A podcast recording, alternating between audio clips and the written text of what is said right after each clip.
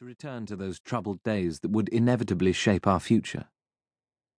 All that is left for me now is to take my leave and allow the facts to speak for themselves.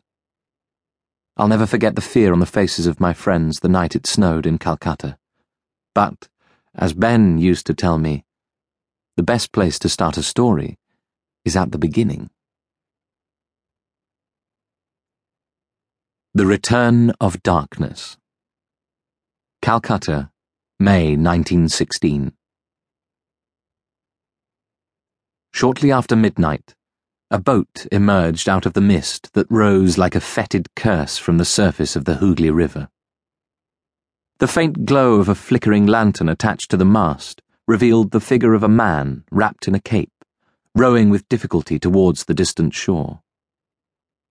Further to the east, under a blanket of leaden clouds, the outline of Fort William in the Maidan, a sort of Hyde Park carved out of tropical jungle, stood out against an endless expanse of street lamps and bonfires that spread as far as the eye could see. Calcutta. The man stopped for a few moments to recover his breath and look back at the silhouette of Jheeter's Gate station rising from the shadows on the opposite bank. The further he went, the more the station made of glass and steel seemed to melt into the city.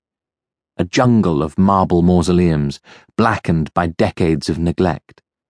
Naked walls once coated in ochre, blue, and gold, their colours peeled away by the fury of the monsoon, leaving them blurred and faded, like watercolours dissolving in a pond.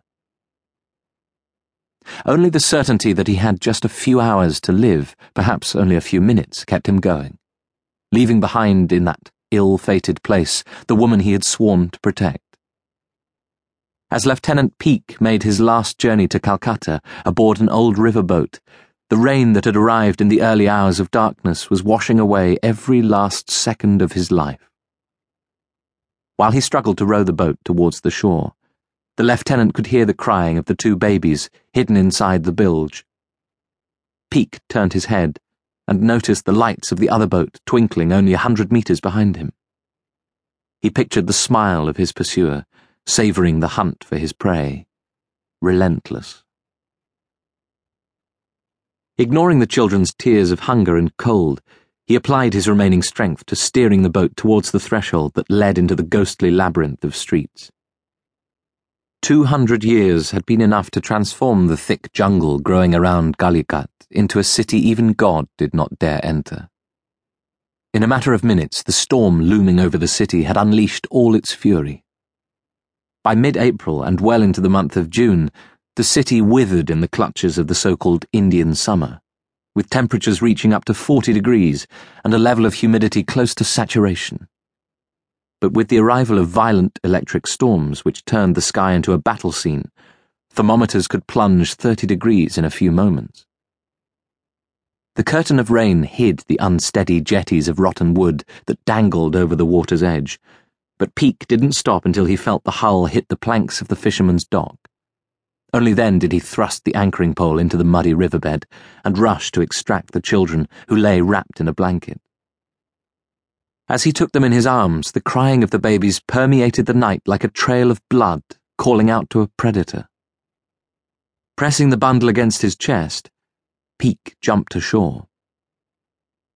As the rain pelted down, he saw the other boat approaching the riverbank, slowly like a funeral barge. Gripped by fear, Peake ran towards the streets bordering the southern edge of the Maidan, a district known by its privileged residents, mostly British and other Europeans, as the White Town. He clung to one remaining hope of being able to save the children, but he was still far from the heart of North Calcutta and Aryami Bose's house. The old lady was the only person who could help him now. Peake stopped for a moment and scanned the gloomy expanse of the Maidan, searching for the distant glow of the street lamps that flickered in the northern part of the city. The dark streets, cloaked by the storm, would be his safest hiding place. Holding the children tight, Lieutenant Peake set off again, heading east, hoping to find cover in the shadows cast by the palatial buildings of the city centre. Moments later, the black barge that had been pursuing him came to a halt by the dock. Three men jumped ashore and moored the vessel.